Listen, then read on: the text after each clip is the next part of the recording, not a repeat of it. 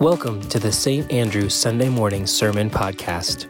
No matter who you are, where you've been, what you believe, or whether you even believe at all, you belong here.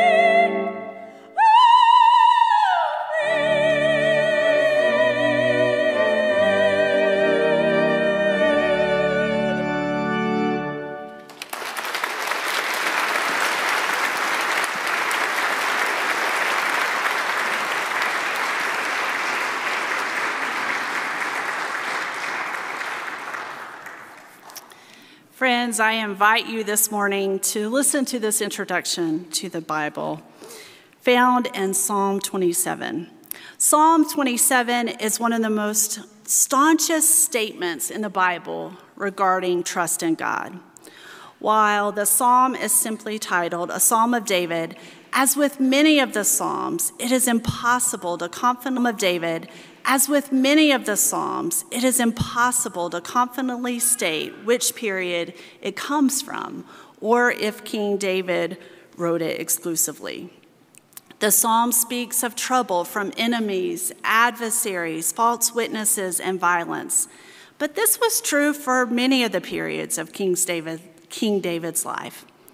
There is such a marked change between the first half and the second half of the psalm, which may suggest that it's actually two different psalms stitched together or more of a composite work made by an editor.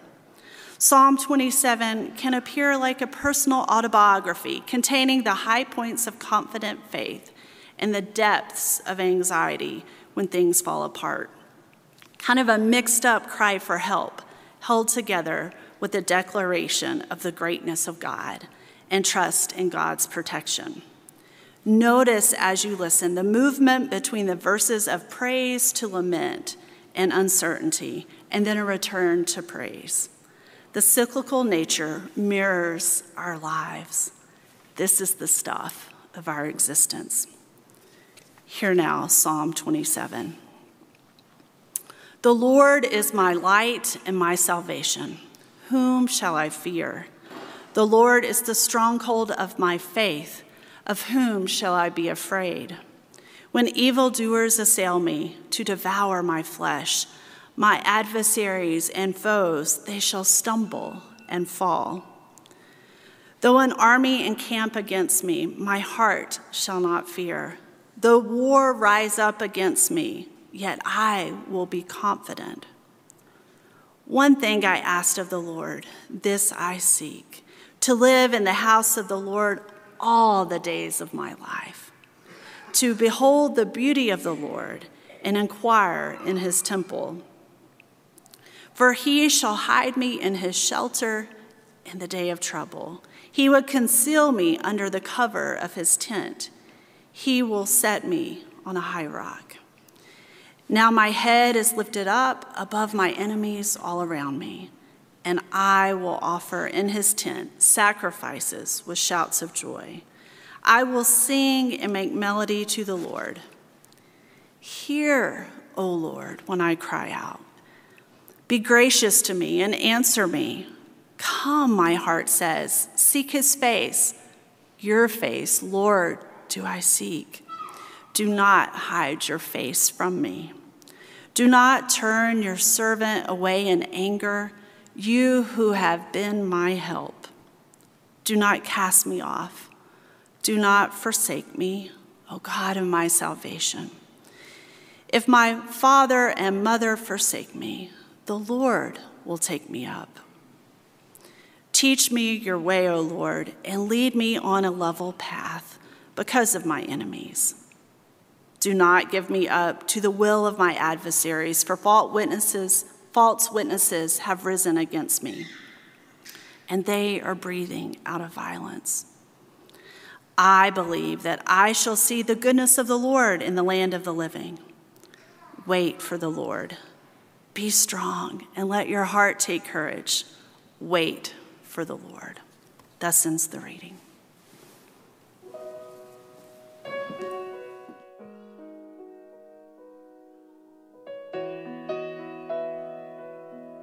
Let's sing together.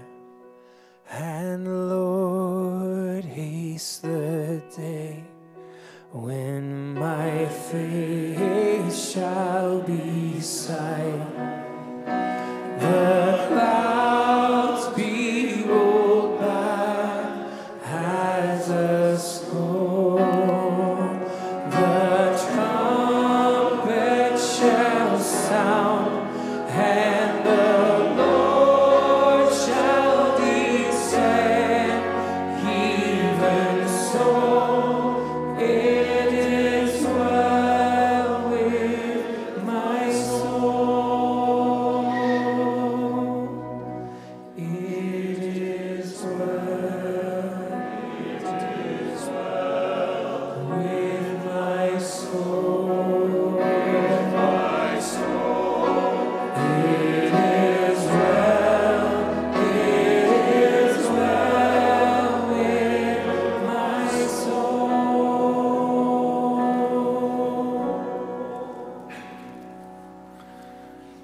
remember as a child ever being afraid of the dark? Fear of the dark, nyctophobia is what it's called, and among children, it is the most common fear of all. But we know that it's not so much the fear of the darkness itself, but the fear of that which may lie in or behind the darkness, right? Did you ever fear the darkness of your bedroom at night? Or did you ever fear the darkness under your bed at night? Or the darkness in the closet that was right next to your bed at night? Or the darkness under the window in your room under the bed? Uh, you know, that it just goes on and on. Fear of the dark. And you forget as a parent, um, you know, what it's like to be a kid and to fear the dark. Uh, when my kids were young, I, I could never find any of my flashlights in the house. I had always hidden strategically my flashlights throughout the house, about a half dozen. I don't know why I did this. Maybe because, as they say, you just never know. Um, or maybe it's just because I'm actually the kind of guy that hides flashlights strategically around the house. It just seemed like a dad thing to do. Responsible and mature, practical, like Metamucil, right? So I'd have all these flashlights strategically hidden around the house, and I could never find one when I actually needed one because my kids would find them first and then rehide them in their bedrooms. And parents, we learn, we learn that uh, to a child, a flashlight is a very cool toy. It's meant for not only shining the light into the darkness, but especially discovering what's in the darkness. You put a flashlight in the hands of a child, and she'll flip the switch on it, right? And she'll shine it into the dark closet or into the darkness beneath the blankets under the bed, under the bed where all the Legos are and the, the fossilized Fruit Loops and old socks that have been missing for years. Children, they shine flashlights not to eliminate the darkness, but to illuminate it. That is to say, to see the darkness better. And if you, as a parent, walk into a room and just flip the light on, the game is completely over. The fascination is lost. Because the child knows that the only way she will overcome the fear of darkness is to see what is in it and what's not in it. And for grown-ups, darkness is something I think that we try to eliminate altogether. In fact, we illuminate everything all the time. Uh, just this week, uh, I did an experiment. I, I, did a walkthrough at my house to count all the, all, the, all the light bulbs that are in my house, and I counted 112 light bulbs. Uh, another um, eight or so night lights, and of course, six or so flashlights hidden strategically around the house. But it's like light on demand, right? We never have to deal with the darkness. And the effect that has on us is that we become more and more uncomfortable in the darkness. Do you dread coming home at night to a dark house? Do you ever try to fall asleep with the TV on just to keep a little light on in the room? Do you have little accent lamps around the house that you've programmed to turn on when the sun goes down? Maybe we work so hard to eliminate the darkness that we have forgotten how to see in the dark, how to navigate our way through it, how to trust when we're in it. And the kind of darkness I'm talking about now is not the physical absence of light, but the dark realities of our world and the dark times in our lives, the so called dark nights of the soul. Carl Jung, he was interviewed late in his life. He was asked about the essential factors to happiness and well being. And um, he, he was asked, what are the, what are the, critical, the critical factors in, in, in being a happy person and, and having well being of mind? And he said that among the five, and the one that I found most fascinating was that it's important to have a philosophic or religious point of view that's capable of, of coping with the vicissitudes of life, as he called them. Jung said that those with a religious orientation or a moral framework in which we make meaning of life have the greater capacity to thrive emotionally when things don't go well for them. And he called them the vicissitudes of life, the ups and downs, the sudden, uh, unexpected changes of circumstance and fortune, their life's gut punches, dark times. And we know that these come in various forms. Dark times sometimes come in the form of tragedy or loss. And we all know this kind of darkness, and if we haven't, we will someday. It's, it's part of life. Um, it's a sudden accident, the, the loss of a, a loved one. It is uh, the unexpected, life threatening, or life changing diagnosis. It's the breakup, it's the job loss, it's the setback, it's the disappointment. And these are times when it's difficult even just to see the ground beneath your feet, let alone the path ahead. And you just, you just feel like you're groping and stumbling around, feeling through the darkness. And it happens to all of us. And one of the questions that we ask a lot of times in dark times like that is why? Why me? Why this? Why did God allow this to happen? C.S. Lewis, he wrote in his well known book, The Problem of Pain, uh, a, a way to try to respond to this question about the why. And in his book, The Problem of Pain, Lewis said this He said, God whispers to us in our pleasures, God speaks to us in our conscience, God shouts in our pains. And this is his megaphone to rouse a deaf world. In other words, God uses dark times to shout to us, to get our attention, to, to wake us up. Hmm. Then C.S. Lewis lost his wife, Joy, to cancer, and he changed his mind about all of that. Suddenly, he didn't have the answers. And what he said in his later book on grief, he said, We can't see anything properly when our eyes are blurred with tears. These are dark times, and sometimes we can't see through the tears. All we can do instead in those moments is, is to reach out for the hand of Christ or the hand of Christ through the hands of other people and dare to walk. And we call this faith. And every one of us will go through those kinds of dark times. They are unavoidable. I wish this weren't true. But while the darkness of grief and loss is universal and it's unavoidable, there is another kind of darkness that I want to talk about today.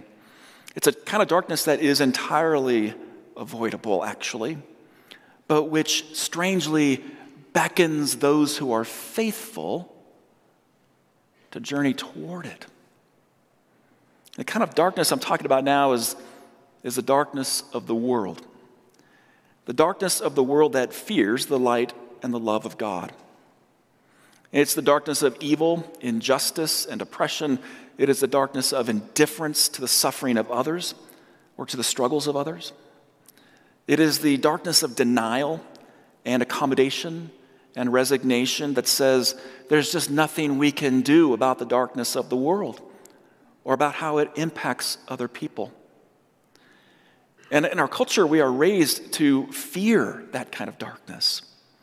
But the truth is here that the fear itself fears us even more. Darkness always thrives in darkness. It always thrives in denial and in silence. And it, it's only dispelled when those who are faithful dare to shine the light of God into it, if we're brave enough to do it. And this is the message that you heard read by Reverend Amy from Psalm 27. This ancient psalm writer is in deep, deep trouble, a really dark place.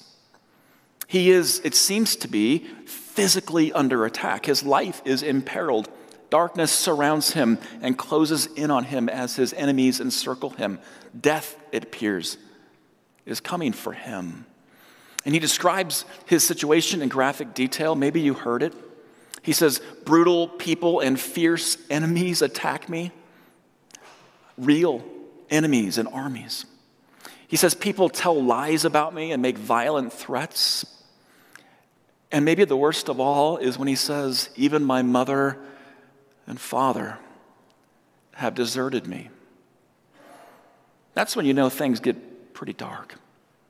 And it's a pretty dark time for this psalmist. He is in the crosshairs of life. His whole world has turned its back on him, and darkness gathers in. And yet, he begins the psalm with these extraordinary and surprising words The Lord is my light and my salvation. Whom shall I fear? The Lord is my stronghold of my life. Whom shall I be afraid of? His, his present circumstances have forced him to make this hard decision Will I fear? Will I fear the threats of the world? Or will I trust in the strength of the Lord? Maybe the truth of his situation is that he's already made that decision, and that's what gets him into trouble to begin with.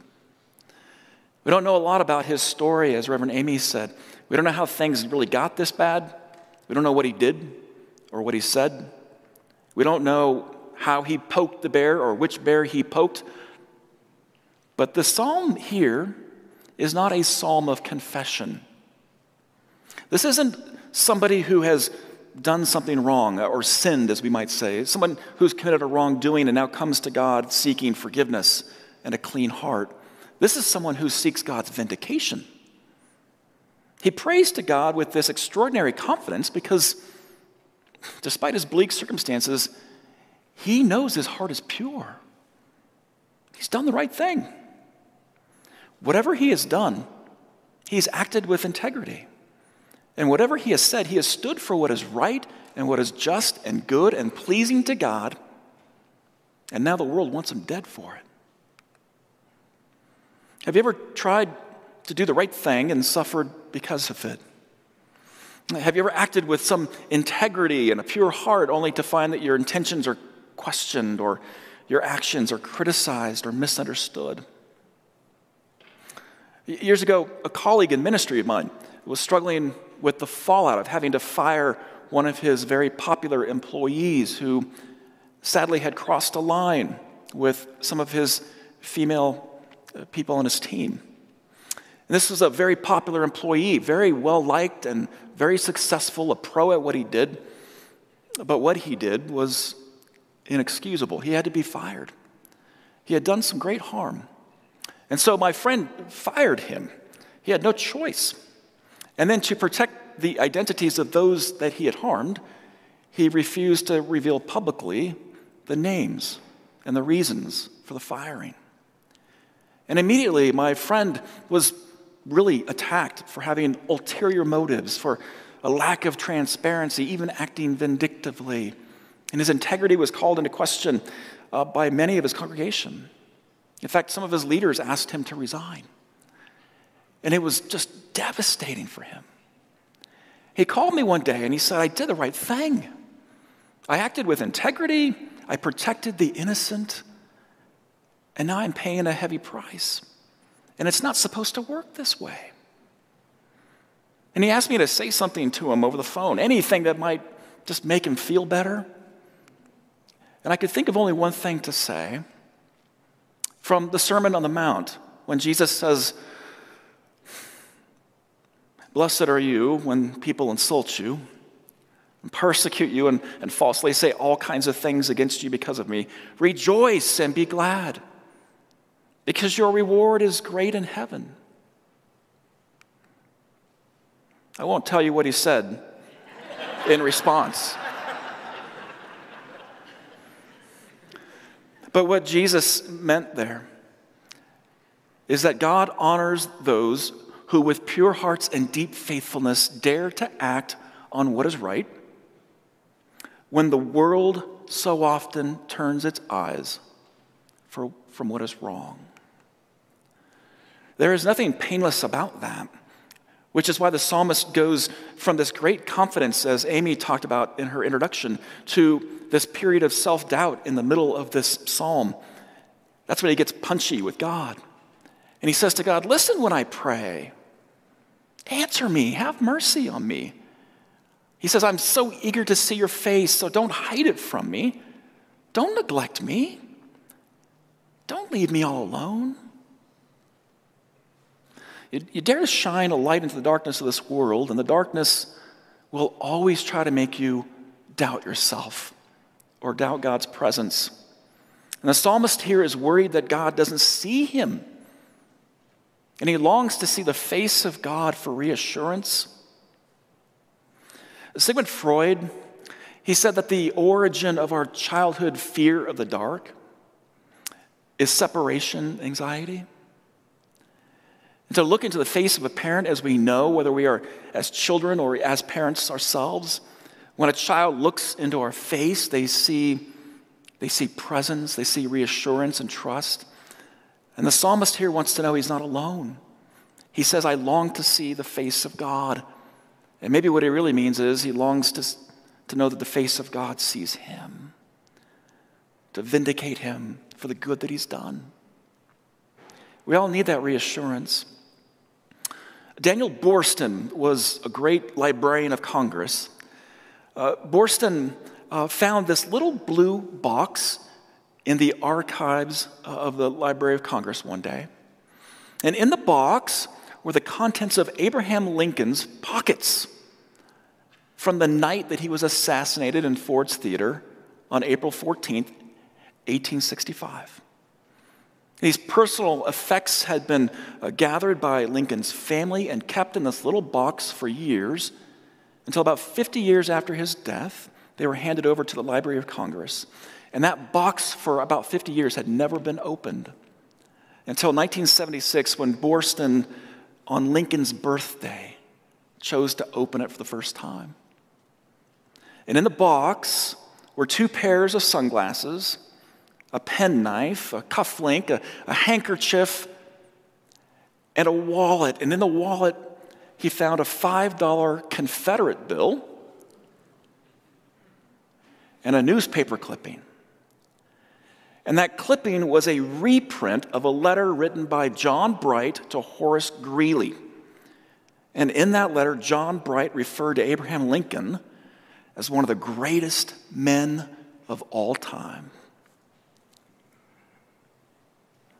Why did Lincoln save that clipping?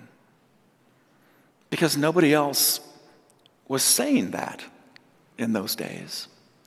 No one saw in Lincoln what Bright saw in him. Most predicted that Lincoln was going to take the whole country down, and so Lincoln kept that little clipping and he carried it with him everywhere, even to his death, to reassure himself that there was somebody else in this world who saw in him what he saw in himself.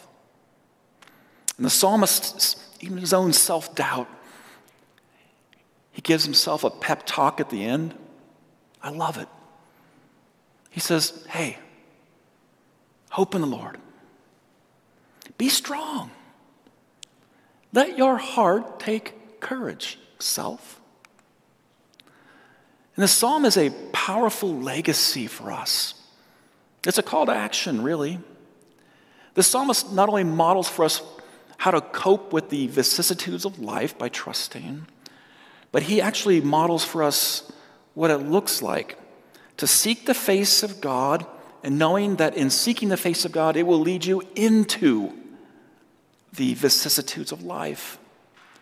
Where there we are called to shine a light into the darkness. This is the kind of faith that is so key to our well being. As we close this series, it's a reminder that Every one of us struggles with what's called cognitive dissonance. We know, on the one hand, what we ought to do, and yet we struggle to do it. And that makes us not well. And we can't be well if we look at a world that is unwell and we feel helpless or afraid to do anything about it.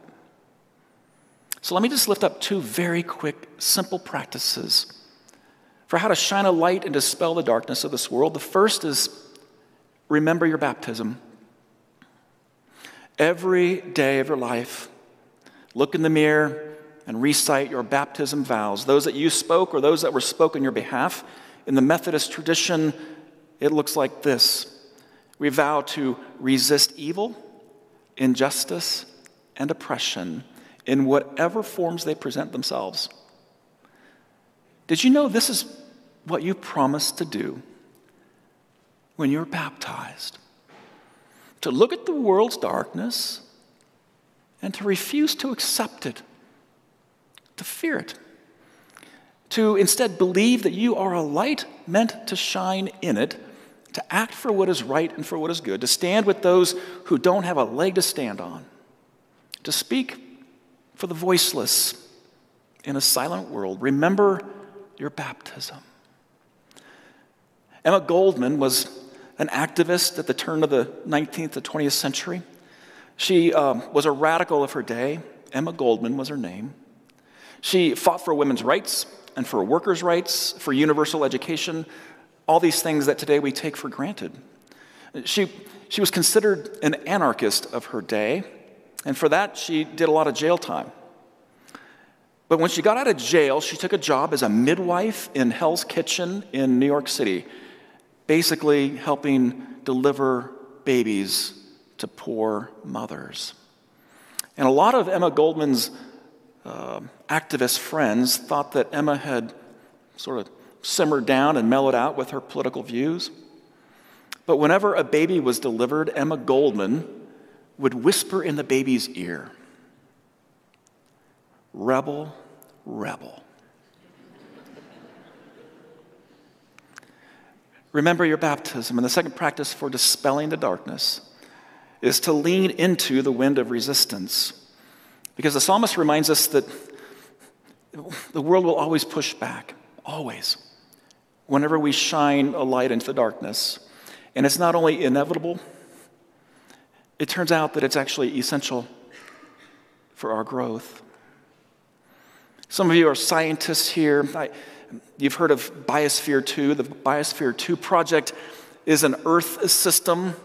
It's found in uh, Oracle, Arizona. It's a research facility. It's, it was constructed as basically a biosphere to, to, to, to, to study living systems and Earth systems. It's the largest artificial closed system on the planet. It's called a vivarium. One of the most interesting discoveries made by Bio, Biosphere 2 scientists had nothing to do with innovative technologies and methods of farming or how to save the earth, unfortunately. Instead, the discovery had to do with the role of wind in the lives of trees. And it turned out all the trees inside Biosphere 2, they grew rapidly, actually more rapidly than they did outside the system. But they all fell over before reaching maturation. And after examining the root systems and the, the outer layers of their bark, scientists realized that it was a lack of wind in Biosphere 2 that caused a deficiency in what's called stress wood. And stress wood helps a tree position itself to maximize absorption from the sun. It also strengthens its root systems.